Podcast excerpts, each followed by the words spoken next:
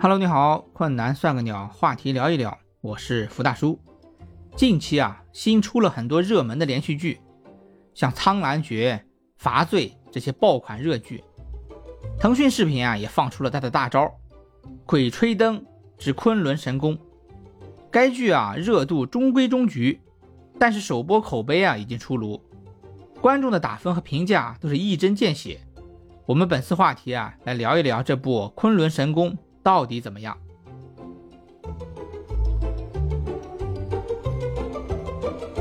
《鬼吹灯》盗墓系列的剧啊有很多，这次啊还是潘粤明主演的《昆仑神功》。该剧啊采用空降的形式，为什么说是空降呢？原定于九月二十一号播出，谁想到啊，在观众们掰着手指这几天的时间里啊，《昆仑神功》啊与观众开了一个玩笑，提前一天以空降的形式播出。在完成抢跑的同时啊，杀了个观众措手不及。这次啊，观众的评论和打分都特别有意思，我们来一起看一看。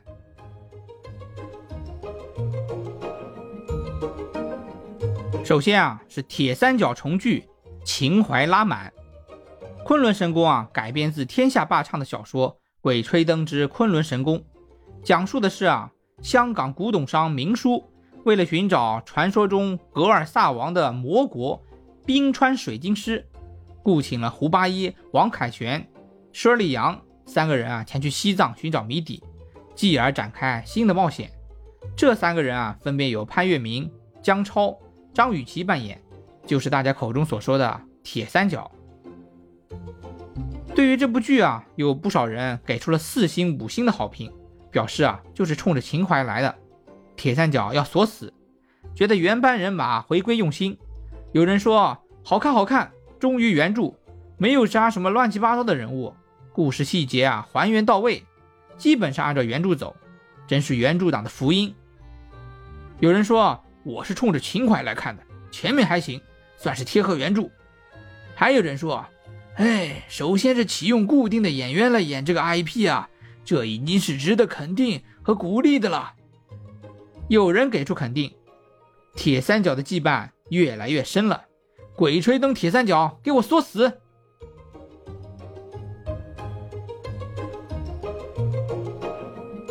虽然这几年盗墓题材热度大不如前，但是啊，还是有不少的书迷愿意为了情怀来贡献热度。其实啊，就是一种卖情怀的行为。而该剧在开头的时候就拎出了怪物的特效。血盆大口啊，冲着胡八一开咬，给了观众啊以强烈的视觉冲击。等到胡八一睁开眼睛，发现啊，原来这一切都是梦境。他身上也恰好有一只黑猫。随后，胡八一缓了缓，王胖子过来找他。这两人啊，在车上也是发生了甜蜜互动。胡八一伸手啊，掐了掐王胖子的脸蛋，来确定真实感。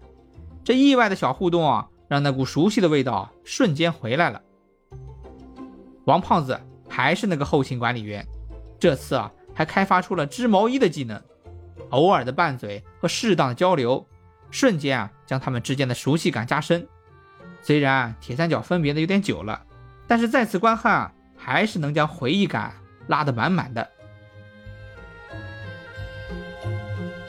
原班人马的演员回归啊，一直是该剧最大的优势，因为当初啊红极一时的各种盗墓剧。基本上都是拍一部换一组人，各种排列组合令人啊倍感心累。而昆仑神功的三人组啊都连续拍了四部，真是出人意料。此外啊，剧中啊还有新人加盟，沙宝亮在剧中饰演的阿克这一角色，一出场大家差点都没认出来，脸色黝黑，牙齿不齐，但是神情啊塑造的相当到位，也是为该剧啊增添了一抹亮色。高伟光回归啊，在该剧里也有客串戏份。他当时啊，在《怒晴湘西》中的出色表演，给观众留下了深刻的印象。不知道这次啊，会以什么身份亮相，带来惊喜。说了这么多亮点，我们再来说说槽点。特效质感不佳，男主发福严重。虽然好评不少，但是反方观众的评价也是相当犀利啊。他们觉得。整体的质感不太好，而且啊内容注水严重，男主持续发福，属实啊也是影响观感，直接打出啊一星二星。有人评价说啊，感觉像是组团去参加农家乐的，还是垃圾公司搞破冰团建的那种。有人评价说，哎，还是上一部的老毛病，那些人啊还是嘴很平，人很闹，有点尬眼。有的人的评论啊就一针见血，打光打得太假，一看就是棚里拍的。也有很多人啊吐槽广告多的，一共三十几分钟啊，片头片尾再加上上集回顾和广告。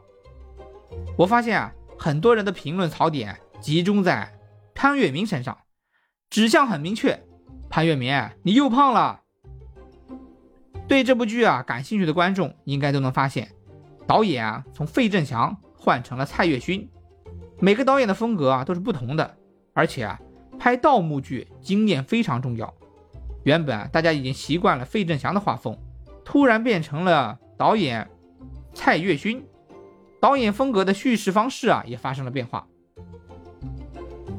虽然说开头有冲击力，能留住观众的视线，但是啊，这类题材剧最重要的就是让主角下墓，从他们的视角一起感受到惊心动魄的感觉，这才是该有的样子。结果啊，这部剧走的像是走养老路线一样。铁三角的感情虽然好啊，但是啊，真的不用大篇幅去强调，毕竟啊，这也不是第一部。大家都不熟，还需要培养感情。其实很多时候啊，一个眼神就够了，费太多的口舌啊，反而显得拖沓。还有啊，人家阿克为了胡八一前去冒险，但是运气不好啊，被怪物给盯上了。怪物不停的袭击他，旁边的三个人啊，就像是看热闹一样，一点忙都不帮啊。而且啊，前期一直说阿克多厉害多厉害，结果到这里被秒杀了，自相矛盾啊，也是无语了。还有啊，就是刺激的代入感，最重要的来源就是一些超生物的现象，生物或者是背景啊都有设计，但是啊，这部剧就像是经费不足一样，几乎看不到啊什么实地取景，幕布啊一眼假，尤其是雪山背景，不管是一群秃鹫落地，还是男主突然出现，这些场景啊明显就是被抠上去的，非常的不自然，就算是没有实地取景。也不至于技术不过关吧？还有啊，一些奇幻类的特效，毫不夸张的说，就是一个冒险剧的特效，都不如人家古偶好，还真是拿观众啊逗闷子。这廉价的质感啊，王大看了都流泪。还有啊，因为原班人马的回归啊，出现了难以避免的问题，那就是啊演员的形体控制。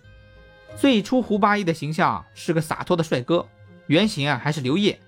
现在变成了潘粤明，这反差感啊有点大。重点是啊，一直盗墓探险的人，居然在长胖上就有点出戏了。有趣的是啊，同剧组饰演王胖子的姜超，人家瘦了，虽然不是特别明显啊，但是两人同框一对比，简直分不清是谁演的王胖子。再这么发展下去啊，没准儿真的要互换角色了。